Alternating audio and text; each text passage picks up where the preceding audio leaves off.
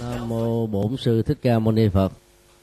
Kính thưa chư tôn đức tăng ni và toàn thể quý Phật tử, cũng như tuần trước, bắt đầu chiều hôm nay chúng ta sẽ giao lưu dưới hình thức là đặt những câu hỏi và chia sẻ.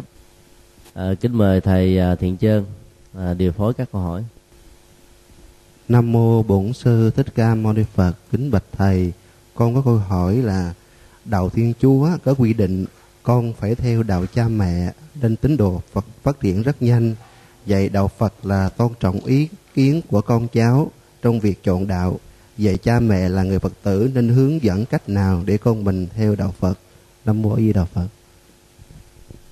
Hướng dẫn đạo để cho con chọn đạo là một nhu cầu không thể thiếu. Trong các tôn giáo nhất thần, bao gồm Ấn Độ giáo, Do Thái giáo, Thiên Chúa giáo, Tin Lành giáo và Hồi giáo, Nho giáo, hầu như đều có truyền thống là tôn giáo nội, cha truyền con nói từ thế hệ này sang thế hệ khác. Hễ cha mẹ chọn tôn giáo nào thì việc con em theo tôn giáo đó đó đạt tỷ lệ với hiệu suất rất cao. Trong khi đó thì ta không thể nào tìm thấy cái số liệu tương tự ở trong đạo Phật. Có rất nhiều các lý do. Bây giờ nếu ta thử hỏi quý Phật tử thuần thành nhất đối với đạo Phật từ nhỏ rằng là hiện nay trong nhà con và cháu có theo đạo Phật hay không đó, thì câu đáp án phần lớn là tỷ lệ rất thấp. Và nếu ta tiếp tục hỏi thêm câu thứ hai là quý ông quý bà có nỗ lực hướng dẫn hay là bắt buộc con em của mình đến với đạo Phật hay không, thì câu trả lời là lúc đầu khích lệ chúng đi, về lâu về dài chúng không muốn đi nữa, ép cũng không thành công, cho nên bỏ mặc chúng. Và nếu ta hỏi thêm câu thứ ba rằng là cha mẹ ông bà thân bằng quyến thuộc là Phật tử thường thành, thử hỏi các thành viên còn lại trong gia đình lý do tại sao mình không có nỗi đam mê đến chùa, thì lúc đó đó mỗi người trả lời mỗi kiểu. Có nhiều à, à, đứa con đứa cháu trả lời rằng là đi chùa con tụng kinh toàn là chữ Hán, không hiểu gì hết.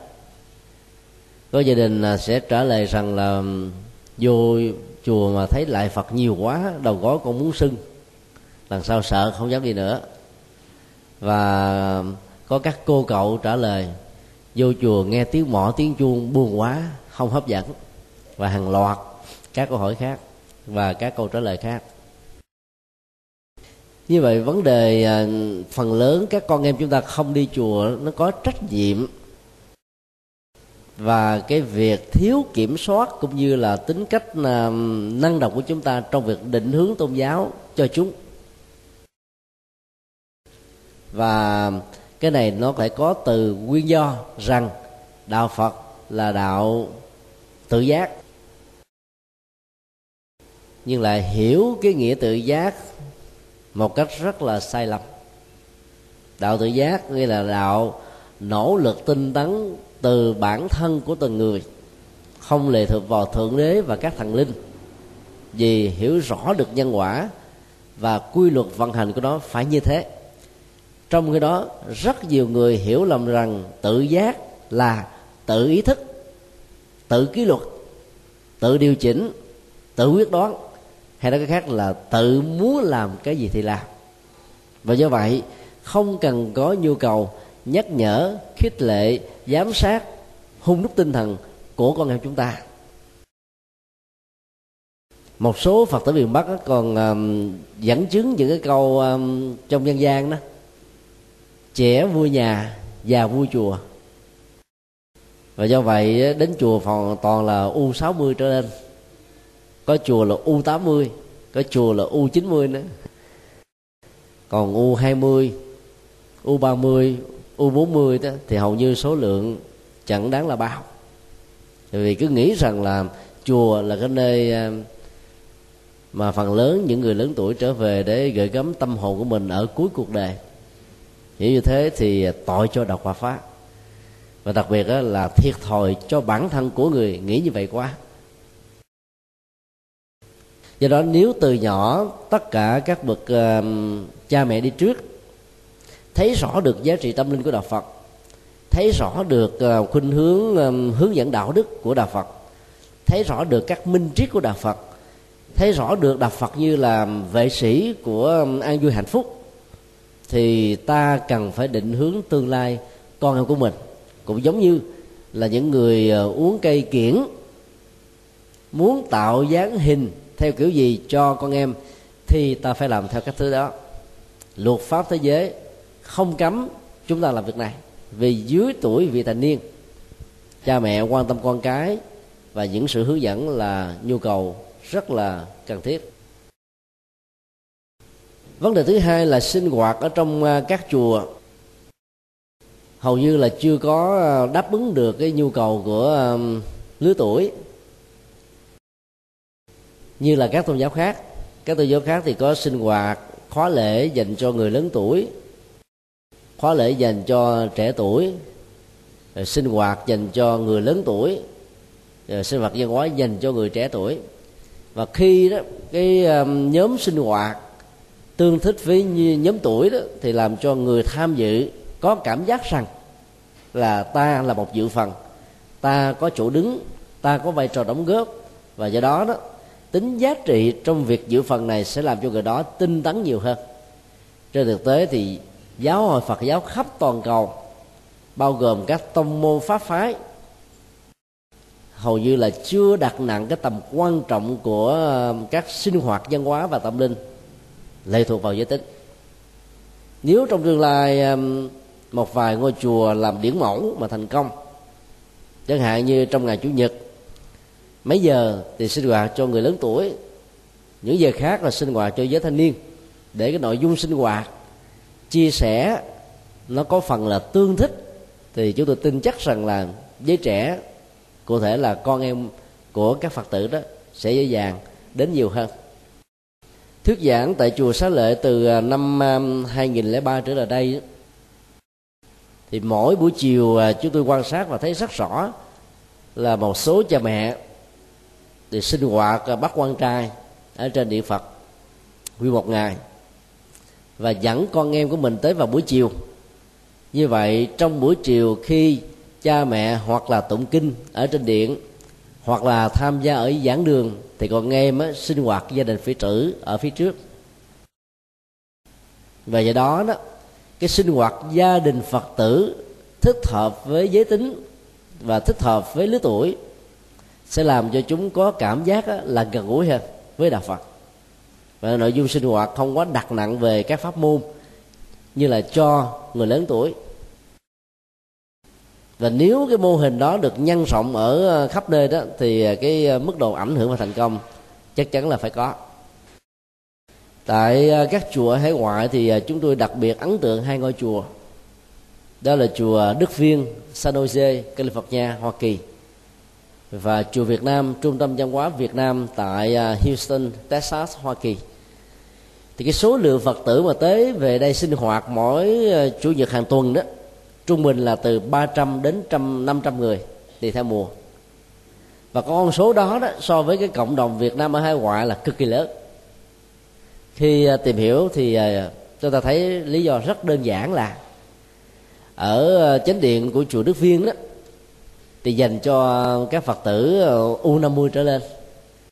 Dưới chánh điện là một tầng hầm, các sinh hoạt về giảng dạy tiếng Việt, văn hóa Việt Nam dành cho giới trẻ, và ở xung quanh của chánh điện đó thì dành cho các em nhỏ nữa.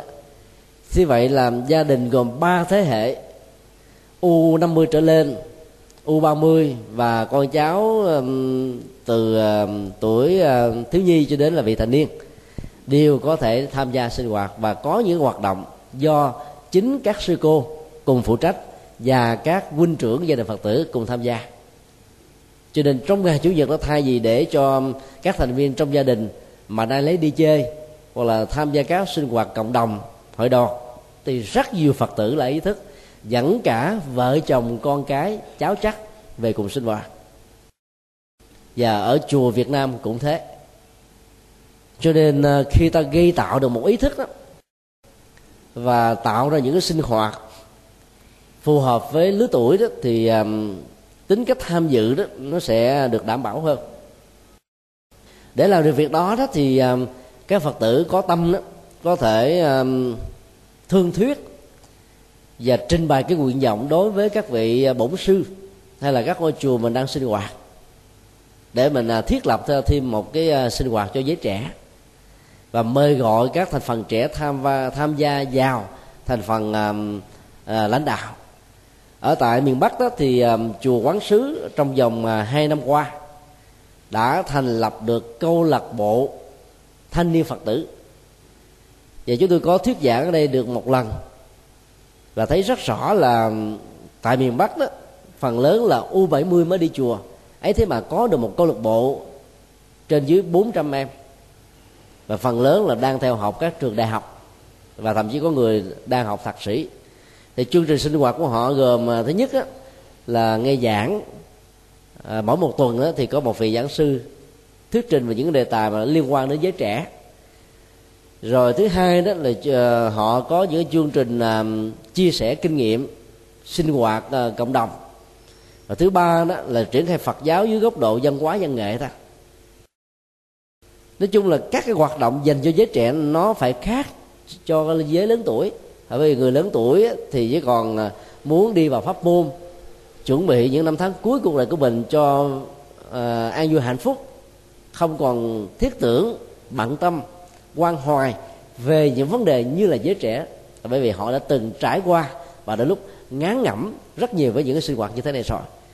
Trong cái đó giới trẻ thì vẫn còn rất mê toanh về lĩnh vực đó, cho nên ta hướng dẫn họ vào các hoạt động để cho họ có dự phần tham gia. Điều thứ ba là nếu như trong giai đoạn đầu ta chưa có được các cái sinh hoạt giới trẻ phù hợp, thì các nghi thức tụng niệm á, đừng nên sử dụng bằng chuông mỏ. Chúng tôi trong thời gian qua đã nỗ lực với nhạc sĩ Võ Tá Hân, khích lệ nhạc sĩ phổ nhạc các bản kinh ở Việt Nam thường sử dụng.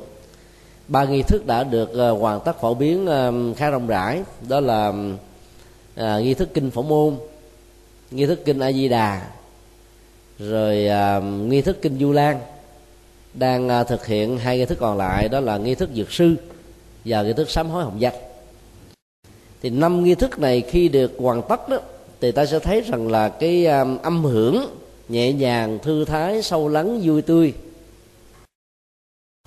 có một sức thu hút lạ kỳ so với các cái nghi thức truyền thống là sử dụng bằng chuông và mõ, mà âm hưởng của nó đó phần lớn là nó thích hợp với những người có nhu cầu về đời sống nội tại ở tuổi năm mươi trở lên. Cũng là nội dung đó và cái nghi thức đó, là nếu ta dùng cái nhạc điệu để thay thế vào thì nó khác hoàn toàn. Sắp tới thì tại chùa Giác Ngộ sẽ áp dụng các nghi thức này trong tụng niệm, chúng tôi tạm gọi là ca kinh thay vì là tụng kinh.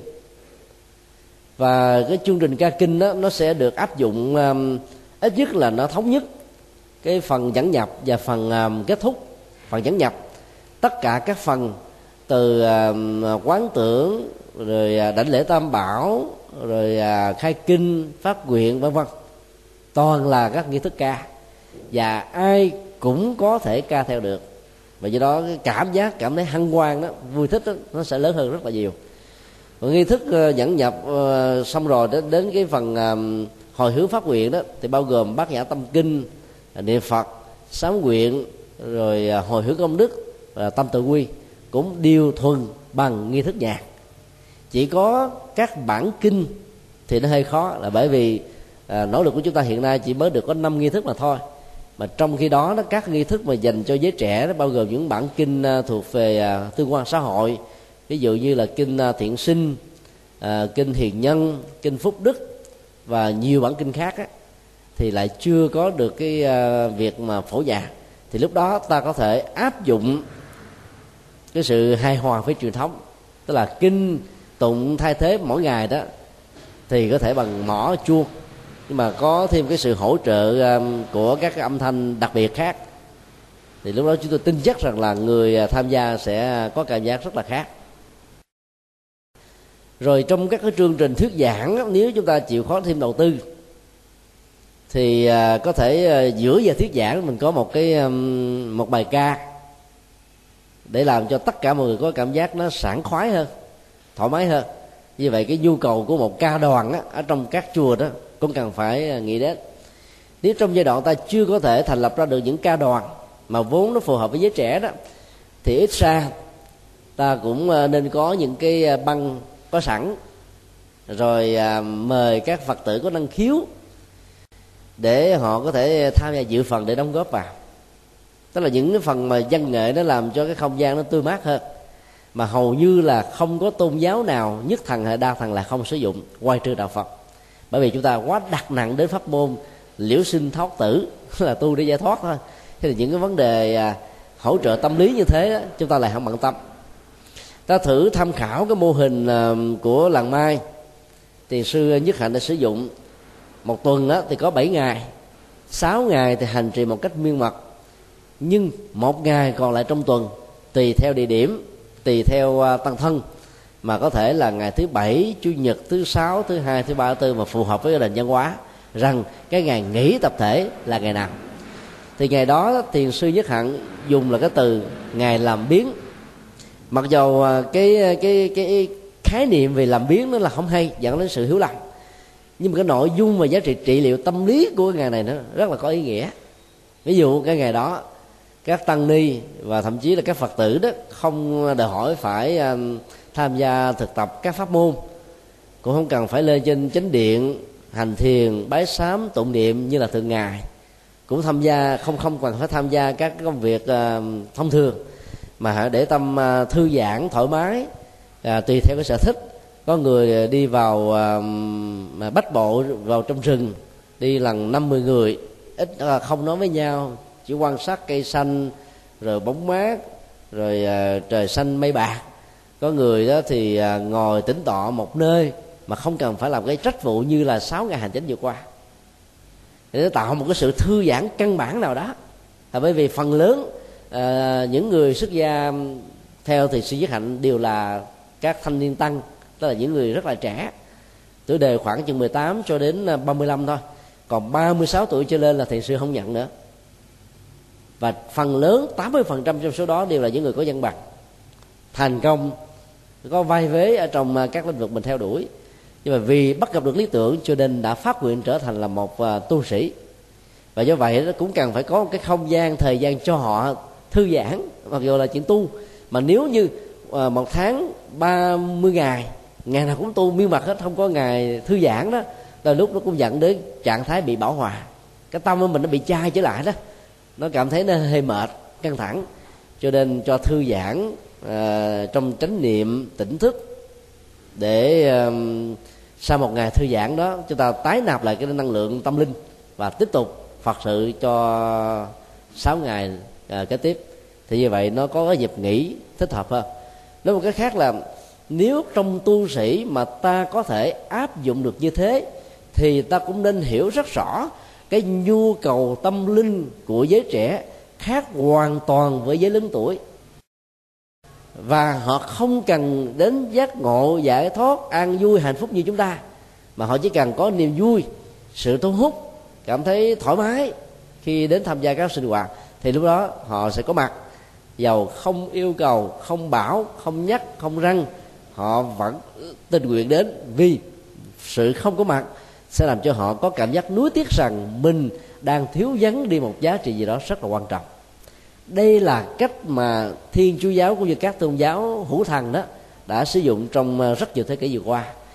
Có nhiều người hỏi là đến nhà thờ làm cái gì, thì phần lớn giới trẻ trả lời là tôi không học được gì cái hay từ việc thuyết giảng của các linh mục, các mục sư, vì giáo nghĩa của các tôn giáo đó nó đi ngược lại với nhiều cái thực tế lắm. Và có người trả lời là tôi cũng không học được cái gì hay ở những người đi trước nữa, nhưng tại sao họ vẫn đi? Bởi vì nếu không đi họ cảm thấy trống vắng. Cái gì đã làm cho họ thấy trống vắng? Đó là sinh hoạt tôn giáo. Và sinh hoạt tôn giáo nó trở thành như là một nhu cầu. Và do đó là cha mẹ và những người đi trước, ta cũng phải truyền làm sao cho cái thông điệp như thế đó nó được tiếp nhận một cách có ý thức từ con em của chúng ta. Thì về lâu về dài, con em chúng ta sẽ chọn lựa con đường tâm linh của đạo Phật. Và do đó là ta đang giúp cho con em mình có được một tương lai rất là an vui hạnh phúc trên các nỗ lực chân chính của hiện tại. Vốn có quá nhiều những thách đố, những cạm bẫy, những thử thách, mà nếu không có được những hỗ trợ đạo đức và tâm linh của đạo Phật đó, thì khó có thể vượt qua. Và nhất là trong bối cảnh của bùng nổ thông tin trong thế kỷ hai mươi mốt hiện nay. Xin đi câu hỏi khác. Nam mô Bổn Sư Thích Ca Mâu Ni Phật. Tự chúng con đã bảy tám mươi tuổi mà mỗi gia đình có ít nhất là hai hoặc ba thế hệ. Trong thời đại hiện nay, chúng con phải làm như thế nào để các thành viên trong gia đình hiểu nhau và sống an lạc trong chánh pháp? Một gia đình um, ba thế hệ không phải là cá biệt ở trong nền văn hóa của Việt Nam. Lý do đó là vì um, đất nước chúng ta nhỏ, dân số và cái uh, mật độ dân số thì lại đông. Cái nền kinh tế thì chậm phát triển, cho nên uh, các thế hệ uh, con em đó chưa đủ sức để có thể tự lập bằng cái đồng tiền do chính mình làm ra theo nghề nghiệp được luật pháp bảo hộ như là một uh, nghệ thuật uh, sống chân chính. Ta thử làm một cái thống kê nhỏ. Nếu uh, lấy uh, số tiền lương trung bình á, là một trăm đô, tức là khoảng một triệu rưỡi cho đến một triệu tám đó cho mỗi tháng, và nhịn đói không ăn không uống không chi tiêu gì hết mà vẫn có thể tồn tại được, đặt giả thiết là thế, thì việc mua và xây dựng được một căn nhà ở trong thành phố ta phải mất đến khoảng năm kiếp, tức là dành dụm mấy chục năm, à, chết lê, chết đi sống lại đến cả năm kiếp như vậy thì có thể mới mua được một căn nhà. Hay là cái khác là với cái số tiền lương hiện nay thì việc mà mua căn nhà để mà sống độc lập khỏi cha mẹ hầu như là chuyện vối không tế, mơ cũng chưa được. Chỉ có rất ít những tình huống à, có vốn tốt từ cha mẹ hay là nỗ lực à, thành công, chứ còn đại đa số là phải à, sống chung trong gia đình của à, cha à, hoặc là thậm chí là của ông bà. Như vậy là ba thế hệ đó nó dẫn đến à, ba cái quan niệm đôi lúc là trái chiều với nhau, bởi vì à, người lớn tuổi đó có cái à, tầm nhìn khác, phần lớn là dựa trên chủ nghĩa kinh nghiệm. Trẻ tuổi đó thì dựa vào duy ý chí, thậm chí là duy lý, cái lúc nào cũng nghĩ, mơ tưởng, ước viện, mong mỏi, đôi lúc nó xa rời hiện thực, nhưng nó chính là cái động năng chính để đưa giới trẻ vào trong những cái hoạt động có ích. Còn ở tuổi vị thành niên đó thì hầu như là chưa có trách nhiệm, thậm chí là chu lo cho chính bản thân mình, lấy đâu mà lo lắng cho gia đình. Và do vậy nếu ta không nắm bắt được cái thái độ tâm lý và diễn tiến lứa tuổi đó, thì đôi lúc cái nhiệt tình của chúng ta có thể làm phiền lòng những người khác. Ví dụ như à, ông bà ở cái tuổi bảy mươi muốn à, con cháu của mình à, đều là trở thành những người Phật tử, mà ta không nắm được cái tâm lý với à, lứa tuổi, ta bắt chúng mới à, thức dậy là phải niệm Phật nửa tiếng, trước khi đi ngủ niệm Phật nửa tiếng, rồi trong ba tháng ăn cư á, cũng lại Phật năm mươi lại đến một trăm lại hay là một trăm lẻ tám lại, và nghĩ rằng chỉ có việc làm như thế thì mới làm cho các em mình trở thành Phật tử. Thì về lâu về dài, chẳng những con em chúng ta không trở thành Phật tử, đôi lúc nó còn có những quan niệm ngỗ nghịch hay là bất kính đối với cha mẹ ông bà nữa, bởi vì cái sinh hoạt đó nó không thích hợp lắm. Giờ chúng ta mong niệm Phật để được giảng sanh Tây Phương, còn con em chúng ta còn mấy chục năm để sống, mà kêu nó giảng sanh Tây Phương là nó bị dội ngược trong tâm rồi. Thì đó là niệm Phật đi, sau này Phật sẽ rước. Nó đâu có muốn Phật rước đâu, nó muốn được an vui hạnh phúc mà. Do đó nắm bắt được cái tâm lý ở trong gia đình đó, thì ta sẽ đỡ những cái cách ứng xử mang yếu tố là phán quyết như là một quan tòa. Mà thường cái tính cách gia trưởng của người nam khi làm cha rồi trở thành làm ông đó, thì việc phán quyết như quan tòa nó trở thành như là một thách đố tâm lý đối với phần lớn các thành viên còn lại. Và do đó cái không khí ở trong những gia đình như vậy rất là căng thẳng và ngột ngạt. Cho nên ta thực tập theo tinh thần Phật dạy là không nên khinh thường là một em bé nhỏ, bởi vì nếu không có em bé nhỏ này thì không có người thanh niên và không có người lớn tuổi trong tương lai. Đây là cái tầm nhìn để thấy rất rõ là tiềm năng về tri thức và những cái quyền bình đẳng căn bản mà có thể nói nôm na nhất là ngôn luận, phát biểu, tham gia, dự phần trong mọi lĩnh vực là được xem là có ý nghĩa và giá trị tương đương với nhau từ cái nhiệm Phật giáo. Và khi ta thấy được như thế đó thì người cha, người mẹ có thể sống với đứa, những đứa con của mình với tư cách đó, vừa là cha mẹ và cũng là cái người thầy cô giáo và cũng là cái người đồng hành với con em của mình. Và do đó con em sẽ không có cảm giác là có một khoảng cách quá lớn. Có nhiều đứa con đó kính thương cha mẹ nhưng không dám gần gũi, vì mỗi khi gần gũi mà có lỡ sai trái gì đó là cha mẹ à, nạt nộ quát mắng mà hầu như là không có bày được cái sự cảm thông, cho nên dần dần nó xa lánh dần. Và nếu như trong giai đoạn đó mà có chúng bằng xấu đó thì chúng sẽ theo liền thôi. Cái tâm lý của trẻ em á, là nó luôn thích lấy cái khác lắp vào. Và nếu khủng hoảng về vấn đề tình thân, tình thương đối với cha mẹ thì nó chúng tìm cái khác, và do vậy dễ trở thành nạn nhân của cái phán đoán sai. Cho nên á, cha mẹ vừa đóng vai trò thầy cô giáo và người đồng hành á, sẽ giúp cho con em á, dễ dàng bộc bạch thay đổi tính tình theo sự hướng dẫn của chúng ta. Đặc biệt là trong lúc mà tuổi dậy thì đó, những cái biến đổi tâm sinh lý nó đòi hỏi đến sự quan tâm cũng như là các cái theo dõi cặn kẽ hơn để chúng ta có những hướng dẫn mà đôi lúc vì mắc cỡ, e thẹn, ngại ngùng, con em không dám chia sẻ tâm sự với ai. Và giờ có những trường hợp ví dụ như à, mẹ mất sớm, à, cha và đứa con gái thì có những vấn đề giới tính nó cũng không tiện nói với cha đó, hoặc là người cha đi làm suốt ngày, chỉ ở nhà có mẹ mà đứa những con trai, vấn đề giới tính nó cũng rất là khó bộc bạch.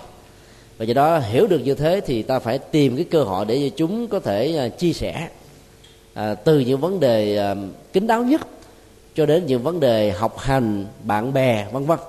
Và do đó ta phải có sự cảm thông đó, thì lúc đó đó con em mới có thể tin tưởng để mà trút đổi cái bầu tâm sự của chúng. Thì chúng ta nắm được cái vận mệnh tương lai của nó và hướng dẫn chúng đi vào cho cái quỹ đạo mà chúng ta cam chắc rằng, đoan chắc rằng chắc chắn nó phải tốt thôi. Đó là cái uh, nguyên lý một. Điều thứ hai đó là cái việc mà hướng dẫn con em á, nên nó có một cái giới hạn nhất định. Rất nhiều cha mẹ thì uh, muốn á, là con cái của mình phải lấy chồng là người theo cái tiêu chuẩn này, lấy vợ với một người na, lấy một người nữ đó, với tiêu chuẩn kia. Hầu như ta đặt ra quá nhiều các cái quy chuẩn mà trên thực tế đó, là nó thích hợp với cái gu của mình hơn là cái tính cách của con em. Cho nên đôi lúc đó, chúng thương yêu nhau thật sự, nhân cách của hai bên đó, thì tương thích về đạo đức, tương thích về um, kiến thức, tương thích về uh, sự rộng lượng, tương thích về niềm tin, tương thích về những cái nhu cầu khác, tâm đầu ý hợp. Ấy thế mà chúng lại không được sự đồng tình của cha mẹ ruột, và do đó chúng có khuynh hướng là bất kính cha mẹ, hoặc là đôi lúc là bỏ gia đình mà đi. Cho nên ta chỉ đóng vai trò là tư vấn thôi, vì luật pháp cho phép là sau tuổi mười tám con em được quyền gọi là thương một người, rồi đính hôn với một người mà cha mẹ không được quyền ngăn sông cấm chợ vì điều đó nó ngược với luật pháp, và tinh thần Phật giáo cũng cho phép như thế. Cho nên ta hướng dẫn ngay từ nhỏ thì ta có mối cộng thông, và ta làm người đạo diễn hơn là đóng vai trò diễn viên của chính con em của chúng ta. Không có xử lý sai cái vai trò thì lúc đó đó là những cái diễn ra quậy múa nó không làm cho cha mẹ cảm thấy là bực dọc, cao có, khó chịu. Hiện nay bên chùa Giác Ngộ thì có một gia đình Phật tử khá là thuần thành, đi chùa phần phần lớn là các thành viên. Ngày Chủ nhật thì đến chùa Phổ Quang thăm dự khóa tu một ngày an lạc. Ấy thế mà vợ chồng, tức là cha mẹ trong gia đình này đó, có một cái nhìn hết sức là khe khắc với con em. À, cậu con trai năm nay là ba mươi bốn tuổi rồi, có nghề nghiệp ổn định, Cô ta thương một cô um, tuổi kém hơn khoảng ba, tính cách thì uh, rất là chuẩn, nhưng mà cái người mẹ và cha đó từ ngay cái nhìn ban đầu là có ác cảm với cô bé này, cho nên là bằng mọi cách không bao giờ muốn chấp nhận và tạo ra một cái um, cái ức chế tâm lý rất là lớn, như là một cái đánh đố với đứa con của mình. Nếu con tiếp tục thương cô bé này thì đừng nhìn cha mẹ là cha mẹ. Bây giờ nó đang thương mà cô đó không phải là gái ăn chơi, không phải là cô gái mắc nết, không phải là cô gái lẳng lơ, không phải là cô gái gì đó. Dĩ nhiên cô gái này nó không không đến nỗi là quá đẹp. Vấn đề ở chỗ là cái người mẹ kế đó, muốn đứa con dâu của mình đó, nó cũng phải đẹp giống như mình thuở nhỏ, vì sợ rằng là nếu nó không đẹp về sau này sống chung vài ba năm, và nhất là ở tuổi bốn năm mươi trở lên đó, là người nữ có thể là già sớm hơn người nam sau khi sanh con đẻ cháu, cho nên có thể là hạnh phúc không được an toàn. Và do đó là cử tuyệt muốn con em phải theo cái gu của mình. Còn người cha thì muốn là à, cái cô dâu của mình là phải có nghề nghiệp ổn định, lương bậc cấp này cấp nọ vân vân, giống như là vợ của ông tức là mẹ của cậu ta. Bây giờ mỗi một giai đoạn lịch sử nó có phần khác. Mình và con của mình không thể là một bản sao, không phải là một bản photocopy, và nó có những cách riêng của nó. Và ta hiểu nhân quả trong đạo Phật rồi, nó có những cái biệt nghiệp, có những cái cộng nghiệp. Thay vì cấm đó dẫn đến cái tình trạng nó bất hiếu và nó sẽ xa lệ, rời gia đình, thì ta hãy quan hệ chấp nhận để hướng dẫn nó thì tốt hơn. Lần này thì cha mẹ cự tuyệt. Hai năm đã trôi qua, cậu ta buộc phải sống cái nhà thuê. Và chúng tôi khuyên đó là hãy chịu khó. Cứ hai đứa à, khoảng chừng một hai tháng, và nhất là những cái ngày quan trọng nhất đó, của cha mẹ về, à, cứ thúc thủ rồi chào thưa, kính gửi, chăm sóc, quan sát, hòa cáp. à, Ông bà có chửi mắng cỡ gì cũng đừng có phản ứng, vui vẻ nở nụ cười, sau đó là ra về. Cái người mà khó tính cỡ nào đi nữa thì đến một lúc nào đó cũng cảm thấy là hài lòng về cái đứa con dâu của mình mà mình đã từng có ác cảm thành cái với nó, mà nó không có có bất cứ một cái phản ứng tiêu cực nào đối với mình. Thì à, hai cô cậu này đã làm đúng hai năm như vậy. Cách đây mấy hôm tới trình thưa với chúng tôi thì kết quả thì mới được năm mươi phần trăm thôi. Nhưng mà bây giờ không còn cấm đón hai hai cô cậu về nhà thăm nữa, à, nhưng mà chưa hoan hỷ thôi. Như vậy là ít nhất là nó có được cái sự tháo mở ở một mức độ tương đối rồi. à, từ từ hôm đó đó thì các bậc phụ huynh cũng nên hiểu rất rõ rằng là ta chỉ tư vấn chứ không nên là quyết định. Quyết định vẫn để cho con em của chúng ta, miễn cái quyết định đó nó nó không có đi sai với đạo đức, nó không đi ngược với luật pháp, nó không trái lại với những cái nguyên tắc an toàn của hạnh phúc gia đình là chúng ta cảm thấy được. Còn nó có thương một người thì tôi nói là nghèo, chuyện đó cũng chẳng sao, vì giàu đâu phải là nguyên nhân của hạnh phúc. Vấn đề ở chỗ là tâm có đầu, ý có hợp, và đời sống tư cách phẩm hạnh của cái người tương lai của chúng chọn nó có thích hợp hay không. Thì đó là hai vấn đề chúng tôi xin chia sẻ. Ngoài ra nó còn có nhiều vấn đề khác mà thời gian này không cho phép. À, xin nêu câu hỏi khác.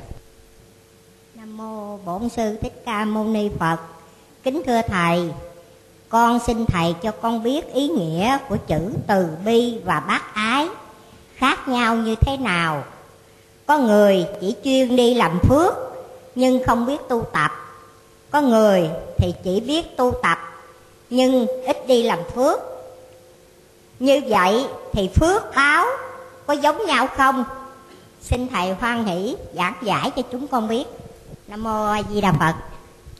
Phước báo của việc làm từ thiện thì nó khác với cái thành quả an vui hạnh phúc từ tu tập mà có. Hai lĩnh vực này nó khác nhau.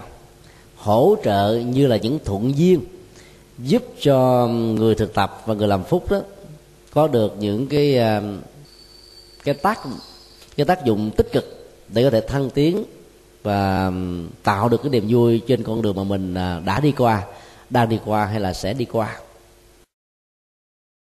Rất nhiều người thích dấn thân vào cái lĩnh vực tu niệm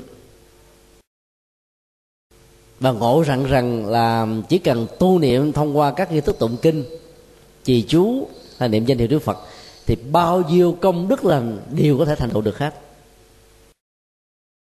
Mỗi một cái dạng nhân đó nó tạo ra một cái thành quả khác nhau. Ví dụ một hành giả Tịnh Độ Tông suốt ngày với niệm Nam Mô A Di Đà Phật, bái sám, rồi hành thiền, kinh hành, lễ bái vân vân, thì cái phước bằng cái đó đạt được thứ nhất đó là lòng tôn kính Tam Bảo. Thứ hai đó là có những cái phát nguyện hồi hướng, nó là một cái nghệ thuật để mở tâm. Và thứ ba đó là trong sự tu tập này nó sẽ giúp cho người đó có được sự định tâm, chánh niệm, và do vậy nỗi khổ niềm đau, các bất hạnh nếu có đó, theo đó được rơi rụng, chuyển hóa ở mức độ căn bản. Và đây là cái phước của sự tu tập.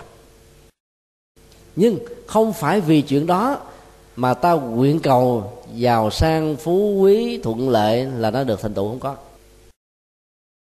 Tại vì chánh nhân của nó là khác hoàn toàn, duyên nhân của nó cũng khác hoàn toàn, và do cái quả đó chắc chắn nó cũng khác. Cho nên là muốn giàu sang phú quý thì phải liên hệ đến uh, kinh tế, và ta cũng phải đầu tư các ngành nghề thích hợp, rồi phương pháp đầu tư, thời điểm đầu tư, rồi chất lượng đầu tư, sản phẩm đầu tư, giá bán thị trường, cung kích và cung cách giao tiếp, và cái thời điểm ta chào hàng với những cái hỗ trợ của à, phương tiện truyền thông, đặc biệt là quảng cáo, thì ta mới có thể đảm bảo được cái thành quả lao động chân chính của chúng ta. Chứ đừng cứ nghĩ rằng là hễ có làm ăn là có thể có giàu sang, chuyện đó không đơn giản như vậy. Thì các phước báo trong mọi lĩnh vực nó cũng thế, có làm lĩnh vực gì thì nó tạo ra phước báo đó, có đầu tư về lĩnh vực uh, gì thì nó tạo ra cái uh, cái giá trị đó thôi. Còn không có làm thì không có, chứ không thể nói là làm một cái việc này mà nó lây tạo uh, ảnh hưởng đến nhiều cái quả phúc còn lại, là chuyện chắc chắn không có về phương diện nhân quả. Ví dụ nhiều Phật tử là thích uh, mổ mắt cườm, và mong ở trong lúc mà mình đóng góp với một cái hồi hướng rằng là mong cho cha tôi, mẹ tôi không bị mù mắt. Chuyện đó chưa hẳn nó diễn ra. Nếu như cha mẹ mình mà ở cái vùng Sóc Trăng, ở ngay cái làng mà chuyên môn á là bán sống bằng cái nghề củ hành á, thì cái cái mức độ mà tác động tiêu cực đến con mắt nó rất là cao. Và gió ở cái vùng này nó cũng rất là lạ, nó có sờ quằn sờ quằn như thế này, cho nên cái mùi của củ hành, cái tác động của cái hành, cái um, ảnh hưởng của củ hành đó sẽ làm cho phần lớn những người ở làng xã đó sẽ bị mù. Tôi gọi là làng mù tập thể đó. Thì vì vậy giờ ta có mổ mắt cườm ống góp cho một trăm ca, một ngàn ca trong suốt mấy chục năm ta làm ăn kinh tế đi, mà nếu cha mẹ ta ở vùng đó thì cái cơ hội bị mù là khó có thể tránh khỏi. Dầu ta có hồi hướng công đức cỡ nào đi nữa, chuyện mù cũng vẫn diễn ra thôi. Là bởi vì chánh nhân là, là do vì sống bằng cái nghề lột củ hành, duyên nhân là tiếp xúc với cái không khí mà phần lớn nó ảnh hưởng bởi cái củ hành này, và cái quả dẫn đến mù hay là bị còm là chuyện chắc chắn có thể có. Cho nên làm một cái công đức về vấn đề mổ mắt là không có nghĩa rằng là mắt ta không bị mù.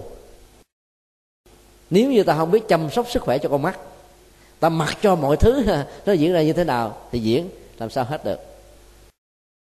Mỗi ngày mà sử dụng cái nước sông, cũng cái nước đó ta là làm cái nơi để mà trút đổ các cái phản uế trong cơ thể của mình.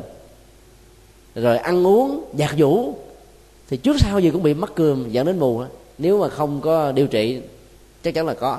Bây giờ cái người nào mà làm công đức phước báo về sức khỏe cỡ gì đi nữa mà không có tránh như thế này thì nó vẫn diễn ra.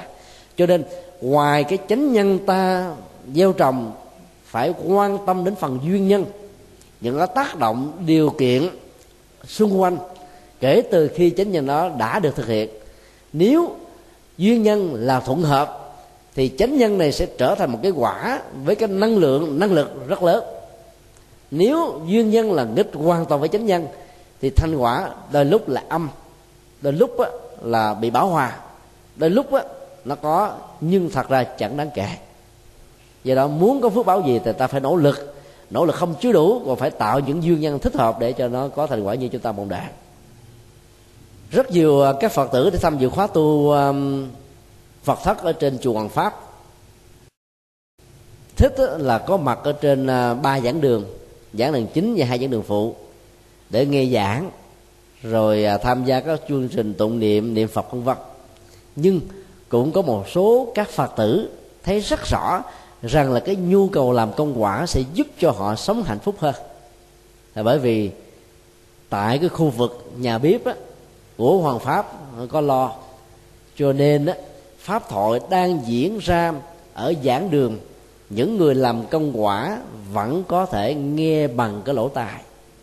Như vậy thay vì phát tâm ngồi trên giảng đường chánh niệm tỉnh thức cho nghiêm tinh tấn với sự à, tác động của cái duyên tích cực, thì những người này đó lặt rau, nấu cơm, làm vệ sinh, dọn chén bát, vân vân.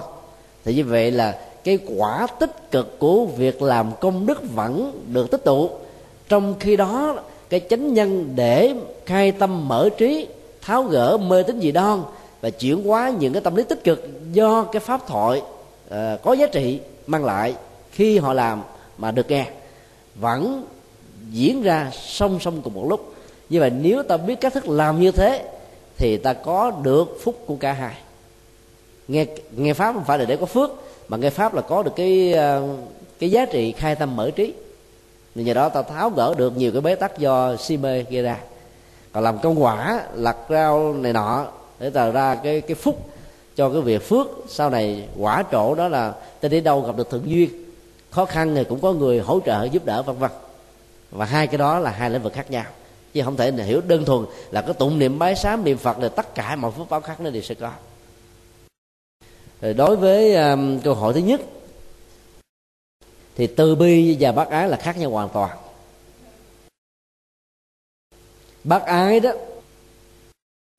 được uh, sử dụng như là cái tình thương của Chúa dành cho con người qua cái học thuyết là Chúa là cứu chuộc tất cả những tội khổ của con người ở trên uh, dân gian kể từ khi um, Adam và Eva đã um, ăn trái cấm và trở thành loạn luân với nhau, từ đó um, sanh con đẻ cái uh, có mặt ở trên hành tinh này. Đó là học thuyết của Thiên Chúa giáo. Bởi vì ăn trái cấm là phạm giới, uh, loạn luân là phạm giới thứ hai và bất tuân Chúa là giới thứ ba, cho nên nó là con cháu đời đời kiếp kiếp của nhân loại từ quan niệm của Thiên Chúa giáo là có tội. Khi mà ta cấy gieo cái ý thức là mình là một kẻ tội phạm có lỗi, thì lúc đó đó cái tính cách tâm lý bị lệ thuộc vào Chúa và các thần linh của tôn giáo này nó là một cái nỗi ám ảnh rất là lớn từ kiếp này sang kiếp khác, thì làm cho người ta phải sợ và tuân thuộc theo, không dám đặt vấn đề. Muốn được cứu chuộc thì ta phải tin đến cái bác ái của Thượng Đế. Cho nên bác ái đó nó được phân ly rất là rạch ròi giữa con chiên ở trong đàn và con chiên ngoài đàn. Chúa chỉ thể hiện bác ái đối với chiên ở trong đàn, tức là các tín đồ theo mình. Còn chiên ngoài đàn là những người không có đạo hay là khác tôn giáo, không được dự phần ở trong tình thương hay là chương trình tình thương của Chúa. Do đó cái chữ bác là rộng rãi, là lớn lắm, chỉ là một cái cách chơi chữ, chứ trên thực tế cái tình thương đó không có gì là lớn là to hết chứ, mà nó rất là giới hạn, phân biệt đối xử. Và đây là chính sách toàn cầu của Vatican đã sử dụng trong vài chục thế kỷ vừa qua. Ví dụ tại một cái nơi bị thiên tai do sóng thần, động đất, hạn hán, lũ lụt, mất mùa diễn ra, bây giờ các nạn nhân đó thì có gồm nhiều tôn giáo khác nhau, thì cái cái việc mà đi cứu viện trợ của các tôn giáo này đó, trước nhất là xác định đâu là những người đi theo đạo Thiên Chúa, thì cái quyền ưu tiên cho việc tiếp nhận các cái gói viện trợ sẽ được đặt lên hàng đầu, và gây tạo một cái áp lực tâm lý. Nếu ông bà gia đình nào lớn tuổi hay trẻ tuổi muốn có được những cái gói cứu trợ tương tự để nhận được cái bác ái của Chúa thì phải chấp nhận đi theo đạo. Lúc đó người ta thiếu thốn quá, khổ đau quá, và không còn một sự lựa chọn nào khác, giả vờ là tín đồ để được nhận các gói cứu trợ trước đã, rồi sau đó đã tiếp tục uh, theo đuổi, rồi hướng dẫn, rồi uh, dụ đạo bằng uh, hỗ trợ kinh tế. Thì phần lớn sau cái uh, cái cơn khủng hoảng đó, uh, cái với cái tính cách là con người biết ơn đó, dần dà trở thành là những người theo đạo. Và do vậy cái tình thương như thế là có điều kiện, là có sắp xếp, là có dụng ý, cho nên nó không đáng được gọi là bác ái, nhưng người ta vẫn gọi như thế. À, phân tích về bản chất cái đó thì nó mất rất nhiều thời gian, Nhưng ở đây chúng tôi chỉ muốn nói một điều, cái được gọi là bác ái của Thiên Chúa giáo là nó giới hạn trong phân biệt đối xử của con chiên trong đàn. Mà con chiên là gì thì quý vị hiểu rất rõ, là một con uh, ngu ngơ khù khờ, biểu sao làm vậy, chối cổ kéo đi đâu là nó đi theo thôi. Nó là súc vật hóa con người. Trong khi đó đạo Phật lại sử dụng những cái từ tất cả chúng sinh đều có Phật tính, và tất cả chúng sinh đều trở thành Phật trong tương lai. Đó là Phật hóa con người. Cái nhân phẩm cao nhất là Phật tính, tội giác lớn nhất là giác ngộ, và những nhân phẩm cao nhất là minh hạnh túc. Thì Đức Phật nói tất cả mọi người cũng đừng nên khinh thường chính bản thân mình, đừng nên mặc cảm với cái thân phận phàm phu của mình, để phát huy cái nguồn tiềm năng lớn nhất của nó. Thì nói hai cái đó thôi, nếu ta so sánh, ta thấy là Đức Phật thật sự là người có cái tình thương tuyệt vời đối với tất cả các chúng sinh, chứ không phải riêng cho con người. Còn Chúa thì nói rằng Chúa tạo các loài động vật để chu cấp sự sống với con người, cho nên con người biết ơn Chúa bằng cách là trước khi ăn làm dấu thắp giá để cảm tạ, khi ho một cái, ắt xì hay là nhảy hơi một cái mà vẫn còn sống thì cũng cảm ơn Chúa. Vì bởi vì ta nói là cái cục này là, là Chúa tạo ra để cho mình không bị chết trong những cái cuộc như thế, cho nên cái gì người ta cũng ơn Chúa. Trên thực tế thì Đức Phật nói là Chúa không nên được mang ơn, vì đã tạo ra một thế gian hư hỏng, bất công dẫy đầy trong xã hội, thiên tai, chết chóc, dịch bệnh, hầu như là không có chỗ nào không có, giai đoạn nào nó cũng có, ở đâu nó cũng có. Cho nên Đức Phật khuyên chúng ta là phải biết ơn quốc gia xã tắc, bởi vì nếu không có quốc gia xã tắc thì ta không có được bình yên ở trong thời Thái Bình để mà phát triển kinh tế, giáo dục, văn hóa, nghệ thuật. Ta phải biết ơn thầy cô giáo, vì không có họ kiến thức xã hội này không được truyền bá. Ta phải biết ơn cha mẹ, nếu không có họ ta không có mặt trong cuộc đời. Ta phải biết ơn các thành phần còn lại trong xã hội, vì nếu họ không chọn những cái nghề lao động tay chân và những lĩnh vực còn lại thì hầu như dầu ta có giỏi cái nào đi nữa, ta vẫn rất là khốn khó để vận hành trong xã hội. Cho nên Đức Phật khuyên chúng ta là là biết đền ơn, nhớ ơn con người, chứ không có thượng đế các thần. Đó là cái tinh thần tình thương cực kỳ lớn. Còn về nội dung của từ bi đó, ta chỉ cần nhớ hai điểm chính. Từ là có thể mang lại hạnh phúc an vui, bi là nhổ lên nỗi khổ và niềm đau. Phần lớn các bậc cha mẹ có thói quen là mang niềm vui, mà niềm vui ở đây là giới hạn trong niềm vui giới tính thôi. Ví dụ như là à, con của mình nó ghiền à, xem tivi quá, nó đòi mua cái tivi, ta đáp ứng bằng cách là mua tivi. Nó muốn đi chơi, ta tặng cho nó chiếc xe Honda. Nó muốn giải trí phim ảnh á, ta cho nó tiền để đi mua vé. Thì hầu như là cái nhu cầu của các giác quan được thỏa mãn thì được xem là niềm vui. Trong khi đó cái khái niệm từ trong Phật giáo đó, niềm vui đó được hiểu là làm chủ cảm xúc, làm chủ hành vi, làm chủ nhận thức, để hành động, lời nói, việc làm luôn luôn là phù hợp với đạo đức và có kết quả tốt, tăng trưởng cái uy tín và trở thành là người rất là đứng đắn, chững chạc ở trong cuộc đời. Và nếu ta làm được cái công việc đó là giới thiệu chúng cho thành Phật tử đó, thì ta mang được cái niềm vui của từ. Còn nhổ lên nỗi khổ niềm đau không mấy người chúng ta làm được. Có rất nhiều người thành công trong xã hội nhưng mà con á là là một con nghiện. Có kẻ đó thì con cái trở thành là kẻ đua xe, ăn xài, rồi lãng mạn, phá của, hay là bắt thằng bằng, đủ thứ cái thói hư tật xấu. Như vậy là ta chưa nhổ lên được nỗi khổ niềm đau của con em của chúng ta, bởi vì ta chưa có theo dõi chúng, chưa quan tâm chúng, chưa hướng dẫn chúng, chưa cam kết trách nhiệm với chúng. Như vậy là phần lớn ta mới làm được một chức năng rất nhỏ của tình thương, đó là từ đó. Và cái từ bi thật sự là ta chưa được trọn vẹn. Cho nên từ bi đó là phải nhổ lên nỗi khổ, mang được niềm vui. Làm đúng được hai chức năng này thì ta mới thật sự là thương con nghe. Còn bác ái đó, thì nó là rất là giới hạn. Một cái tình yêu đôi lúc rất là vị kỷ, rất là phân biệt đối xử, rất là giới hạn, à, rất là phân chia. Do vậy mà đến cái ngày mà tạ ơn Chúa vào khoảng tháng mười một dương lịch mỗi năm á, thì triệu triệu các con gà Tây bị giết chết. Nó là tạ ơn Chúa. Trên thực tế đó, nếu ta truy nguyên cái nguồn gốc của lễ tạ ơn mà ta gọi là à, Chúa đã có lòng bác ái cứu giúp, thì ta thấy nó khác hoàn toàn.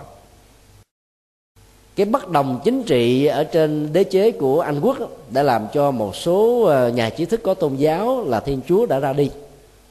bằng con đường vượt biên. Và cái điểm đến đầu tiên của họ là vùng biển uh, Massachusetts, Hoa Kỳ. Nhưng ngay cái thời điểm mà họ cập bến á, thì mùa màng bị thất thu, nạn bệnh dịch nó diễn ra, gây uh, cái thảm họa có thể là diệt chủng.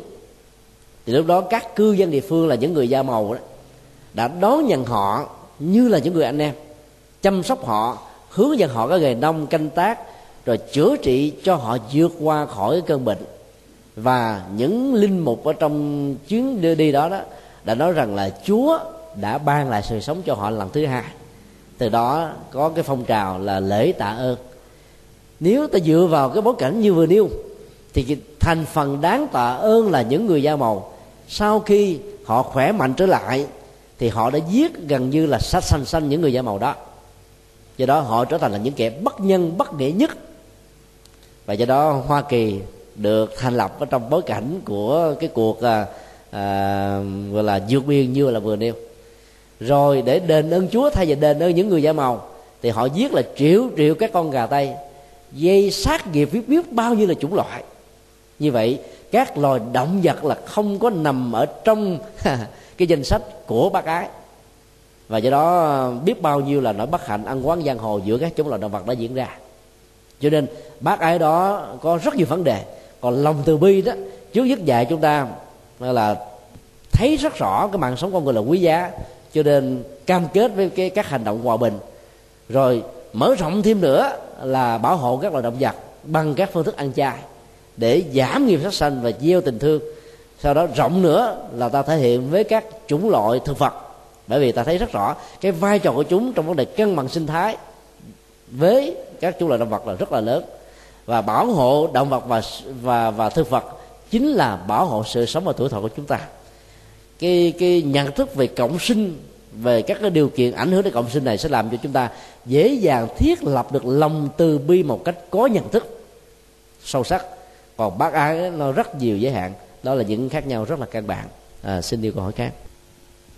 Nam mô A Di Đà Phật. Kính bạch thầy, à, hiện tại à, giáo hội có định hướng gì với việc tổ chức lễ hàng thuận tại chùa, và khi sinh con ra đưa đến chùa làm lễ quy y để giữ gìn tín đồ cho à, đạo của mình? A Di Đà Phật. À, xin thầy cho con biết. Đây là một câu hỏi khá lý thú. Vị tôn đức của Phật giáo Việt Nam sử dụng khái niệm lễ hằng thuận thay thế cho lễ cưới đầu tiên trong lịch sử Việt Nam, đó là Hòa Thượng Thích Đông Hậu. Cái khái niệm này được uh, trích dẫn từ um, thập đại nguyện của Bồ Tát Phổ Hiền: cũ giả hằng thuận chúng sinh. Khái niệm chúng sinh nó được hiểu là bao gồm cha mẹ, anh em, con cái, cháu trắt, những người thân, những người dân, làng xóm, cộng đoàn, xã hội, quốc gia và liên quốc gia. Và rộng hơn nữa là các chủng loại động vật. Lúc nào cũng nên giữ được trạng thái hài hòa, không có đối nghịch, không đối lập, không loại trừ, không xung đột, không thanh toán lẫn nhau. Mà thấy rất rõ là sự khác biệt á, là một cái điều kiện để tạo ra tính cách tham khảo, cạnh tranh một cách lành mạnh, để chúng ta bổ sung cho nhau trong cuộc đời. Vì không ai có thể là kiên toàn về mọi thứ, không ai có thể sở trường mọi thứ, không ai có thể trở thành là chuyên gia về mọi lĩnh vực. Và do đó ta được quyền học hỏi tham khảo những cái khác biệt. Và nhận thức như thế sẽ giúp cho chúng ta dễ dàng hằng thuận được với những cái khác với mình, với những người không phải mình, với những quan điểm học thuyết tôn giáo triết học nó không phải là đạo Phật. Rồi các chúng sanh trong đó được hiểu với cái nghĩa là rộng nhất, lớn nhất. Trong đạo Phật Đại Thừa thì cái nền dân học về sau này đó đã giới hạn cái chữ chúng sinh là con người. Thay vì nói là cầu cho tất cả mọi loài, thì nó có vẻ là cái cái lời nguyện cầu chúng ta nó rộng quá, nó bao quát quá, nó khái quát quá, thì nó lại không có ấn tượng. Thì mới dùng cái chữ là chúng sinh thay thế cho con người, để giúp cho cái việc mà tiếp độ đó, trên nền tảng của vô ngã. Thì chúng sinh tức là một con người do chúng duyên tạo, chúng duyên đó chứ nhất là tinh tra, chướng mẹ, thực phẩm, rồi nuôi nắng, rồi vật thực, vân vân. Không có những cái duyên này nhiều khác nhau hỗ trợ thì có lẽ chúng ta không tồn tại được như là ngày hôm nay. Cho nên khái niệm chúng sinh là một từ triết học thay thế cho con người để giúp cho chúng ta hiểu được vô ngã trong từng chủng loại sự sống như là một thực tại. Và do đó khái niệm đưa nguyện chúng sinh, thì nếu ta muốn thiết thực chút xíu là đưa nguyện con người, nó sẽ gần gũi hơn. Hai khái niệm đó tuy khác như là một. Thì từ những cái khái niệm rộng chúng sinh là các chủng loại dẫn đến một khái niệm hẹp, đó là chúng sinh là con người, dẫn đến hẹp nữa trong cái lễ hằng thuận. Chúng sinh ở đây chính là vợ và chồng. Lễ hằng thuận có nghĩa là làm sao kể từ khi hai người chính thức tuyên thệ dưới sự chứng minh của ba ngôi báo và sự chứng kiến ủng hộ của hai họ, thì họ đã trở thành là một cái nỗ lực hòa hợp nối kết hai trái tim yêu đương, hòa điệu hai nhận thức và đồng hành ở trên lý tưởng, mục đích và các cái giá trị an vui hạnh phúc trong cuộc đời. Cho nên giá trị và ý nghĩa triết lý của khái niệm này cực kỳ lớn, nhưng rất tiếc vì là một khái niệm chữ Hán. Và do đó đó, lễ hằng thuận mặc dù được khởi xướng mấy chục năm về trước, cho đến bây giờ cái ảnh hưởng của nó ở trong đời sống sinh hoạt của người Phật tử thì chẳng là bao. Trong dân gian của Nhật Bản có một cái lời nói thiệu như thế này: muốn làm lễ cưới linh đình thì vào nhà thờ, muốn làm lễ tang sum tụ thì vào nhà chùa, mà muốn tổ chức sinh nhật ngon lành á thì vào thang đạo. Như vậy sinh ra thì vào thang đạo, lễ cưới vào nhà thờ, chết á thì nhờ các ông thầy tu. Bởi vì có nhiều Phật tử mà khá có thể thỉnh mời một trăm thầy đến làm một lễ cầu siêu, quý thầy quý sư cô đều hoan hỷ đi hết. Không phải vì quý thầy vì mê tiền, nhưng mà vì quý thầy hoan hỷ từ bi để độ độ tử. một trăm ông thầy tu mà để độ một hương linh thì như vậy là quá uổng. Trong khi đó nếu ta độ ở cái, cái lứa tuổi sinh nhật, tức là giới trẻ, ta độ ở cái lứa tuổi mà đính hôn á, cũng là một thành pháp của giới trẻ, thì ta có đến cả năm sáu chục năm còn lại họ cống hiến cho cuộc đời, trong đó có cống hiến cho đạo Phật dưới các cái quy chuẩn đạo đức của đạo Phật, thì biết bao nhiêu sự lợi lạc đã được diễn ra. Trong khi đó ta chỉ đầu tư ở cái quãng thứ tư của cuộc đời, sanh lão bệnh tử thôi, còn ba quãng đời còn lại hầu như Phật giáo chưa có quan tâm thích đáng. Lễ hằng thuận hay là lễ cưới đó sẽ đóng một vai trò khá quan trọng, và do đó muốn thu hút được giới trẻ thì ta nên mạnh dạn đổi lại cái từ là lễ cưới, lễ đính hôn, lễ hôn nhân, chứ đừng có dùng lễ hằng thuận, khó hiểu quá. Và mỗi ngôi chùa Việt Nam nên học hỏi theo các ngôi chùa của Đài Loan và ngôi chùa Việt Nam ở hải ngoại, là tại bàn khách của chùa mình nó có rất nhiều cái cái tờ bướm, tờ bướm về lễ hôn nhân, tờ bướm về cầu an, tờ bướm về cầu siêu, tờ bướm về các cái yêu cầu khác, nó phải có hết. Thì hầu như là ở Việt Nam chúng ta lại không quan trọng về cái phương tiện truyền thông, cứ nghĩ rằng là chùa mà còn quảng cáo kỳ. Nếu mà mình không có nêu rõ các cái sinh hoạt của mình làm sao ta biết? Và đến ghi tên cầu an mà thấy cái lễ, cái phiếu ghi danh làm lễ cưới, trong đó có sự chứng minh rồi nghi thức như thế này nọ, thì rất nhiều người ta cảm thấy thích thú, ta tổ chức thôi. Mà lễ cưới tổ chức tại chùa, thứ nhất là giảm được nghiệp sát cho cái cặp vợ chồng mới mới sanh, mới mới đến với nhau mà giết bao nhiêu là chúng sinh để mà phục vụ cho cái ngày cưới, thì làm sao mà có được hạnh phúc, có được tuổi thọ, có được sức khỏe được. Mà trong lễ cưới lúc nào cũng nhậu nhẹt hết, là xỉn sai rồi làm sao mà sáng suốt được.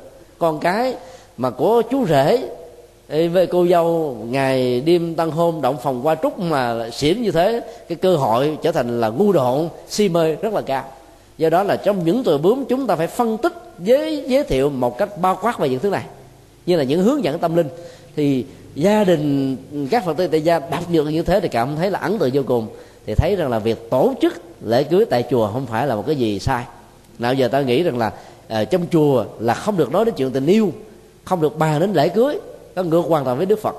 Đức Phật thuyết giảng trong kinh điển của Ngài về các yêu cầu đến uh, hôn nhân, tình yêu, hạnh phúc gia đình, trách nhiệm đạo đức của người chồng, trách nhiệm đạo đức của người vợ. Chưa có một cái mảng văn học tôn giáo nào từ xưa cho đến nay, cổ đến kim, lại được đề cập như một phần so với Đạo Phật. Đó là cái vốn gia tài đạo đức tại gia rất lớn mà chúng ta hãnh diện có được. Cho nên chúng ta hãy khai thác những cái nguồn kinh điển này để ta tạo ra những cái nghi thức lễ cưới thật sự là ấn tượng. À, ngoài cái ấn tượng đầu đời mà nam nữ đến với nhau, nó còn có ấn tượng của sự bảo hộ của ba ngôi tâm linh. Và nếu ta làm thành công được như thế thì ta giúp được chứ biết bao nhiêu là xã hội, biết bao nhiêu là gia đình. Mà muốn làm như vậy thì các nhà sư phải đóng vai trò quan trọng, các Phật tử phải khích lệ con em của mình tổ chức lễ cưới à, tại chùa. Còn việc mà thiết đãi tiệc đó, quý vị có thể tổ chức ở tại tư gia hay là một cái khách sạn, một nhà hàng, tùy theo quý vị thích. Còn lễ tâm linh đó là phải làm tại chùa. Và làm như thế là rất là có ý nghĩa. Chúng tôi um, đang nỗ lực. Vừa rồi thì có uh, một uh, người Phật tử là chị của một vị thầy ở trong chùa Giác Ngộ làm lễ cưới, và được uh, người em ruột thầy tu của mình khích lệ là cả um, hai bên họ đều uh, thích làm lễ cưới tại chùa. Chúng tôi đề nghị um, làm uh, tại chùa Phổ Quang, ngay cái khóa uh, tu một ngày an lạc, để cho một ngàn người Phật tử đó có thể chứng kiến. Và khi chứng kiến đó, sau này thì họ dễ dàng là khích lệ con của mình cùng làm việc đó. Nhưng rất tiếc đó, cái việc truyền thông nó gặp trở ngại, cho nên có, có một vài cái hiểu lầm, thì ta lại tưởng là tổ chức ở tên tại chùa chính điện, cho nên rốt cuộc đó là cái việc đó không được diễn ra ngay trong pháp tu. Đó là một điều rất là rất là đáng tiếc. À, ta cần phải làm một số cái mô hình à, lễ cưới thật hấp dẫn. Trong cái lễ cưới của à, Phật tử đó thì đừng có nên tụng kinh Bát Nhã. Mà nếu cái người nào đó mà à, tham gia lễ cưới mà nghe bài kinh Bát Nhã thì họ sợ lắm, họ đâu dám làm, làm cưới trong chùa làm gì. Sắc bất dị không, không bất dị sắc, sắc tức là không, không tức là sắc. Thì ta hình dung cái sắc này là sắc đẹp của vợ, sắc đẹp của chồng, sắc này cũng chẳng là cái gì, chẳng là cái gì cũng là cái sắc, thì người ta cảm thấy nó dội ngược. Áp dụng các nghi thức không thích hợp là không thể tạo ra được cái cái, cái độ rung cảm về tâm linh để dẫn đến sự hành trì. Cái cái nghi thức của lễ cưới không nên liên hệ gì đến Bát Nhã Tâm Kinh, cũng không nên liên hệ gì đến cái việc mà quyển sanh Tây Phương Tịnh Độ Trung. Nó đang làm đám cưới mà đi quyển sanh Tây Phương đâu thích hợp đâu. Cho nên rất nhiều thanh niên cảm thấy ngại là như thế. Do đó ta phải có một nghi thức riêng. Trong đó ta trích một cái đoạn rất quan trọng về năm yếu tố đạo đức của người chồng, năm yếu tố đạo đức của người vợ cần phải giữ. Rồi ta trích một vài đoạn ở trong uh, Kinh Hiền Nhân Tứ Phật dạy về mối quan hệ vợ chồng, và một số bài kinh khác ở trong A Hàm. Đọc cái đó với một hình thức là phổ nhạc thì cặp vợ chồng chắc chắn là nghe là rung cảm liền, bởi vì những thứ này hầu như đạo vợ ít ai nghe. Rồi ngay cái lễ cưới khi mà trao nhẫn, ta cũng phải trao luôn cái bằng à, chứng minh tam bảo cho lễ cưới. Trong đó đây là tam bảo chứng minh cho à, người nam tên là gì đó, à, ngày tháng năm sinh, à, đính à, làm à, hôn nhân với người nữ tên là gì đó. Và kể từ đây về sau, đôi vợ chồng này cho đến trọn đời phát nguyện giữ ba điều đạo đức, thực tập năm à, xin lỗi ba ngôi tâm linh, năm điều đạo đức, và giữ năm uh, điều đạo đức dành cho chồng, năm điều đạo đức cho vợ. Rồi sau đó ta tóm tắt năm điều đạo đức đó là cái gì. Thì cái điều đó mà nếu được treo ở trong cái ngôi nhà mới của đôi uh, tân hôn này thì chắc chắn rằng hạnh phúc nó sẽ ngự trị và nó có mặt rất là lâu dài. Do đó ta phải mạnh dạn, bởi vì Đức Phật dạy rất nhiều những thứ đó, nhưng rất tiếc là sử dụng sai bài kinh, cái độ hấp dẫn, cái tác dụng tâm lý nó không thể nào có mặt được. Ở tại Đài Loan thì Hòa Thượng Tinh Vân tổ chức lễ cưới rất linh đình, và Ngài được xem như là một trong những vị cao tăng thời cận hiện đại, khởi xướng rất nhiều chương trình phù hợp cho giới trẻ. Và vấn đề đưa Phật giáo gia văn nghệ đó, qua văn nghệ đó, thì Hòa Thượng Tinh Vân cũng là cái người đi số một hiện nay. Hòa Thượng có một cái ca đoàn rất là hùng hậu, với một cái uh, nguồn viện trợ kinh phí rất lớn, biểu diễn miễn phí khắp toàn cầu trong các cái uh, rạp hát cực kỳ sang trọng.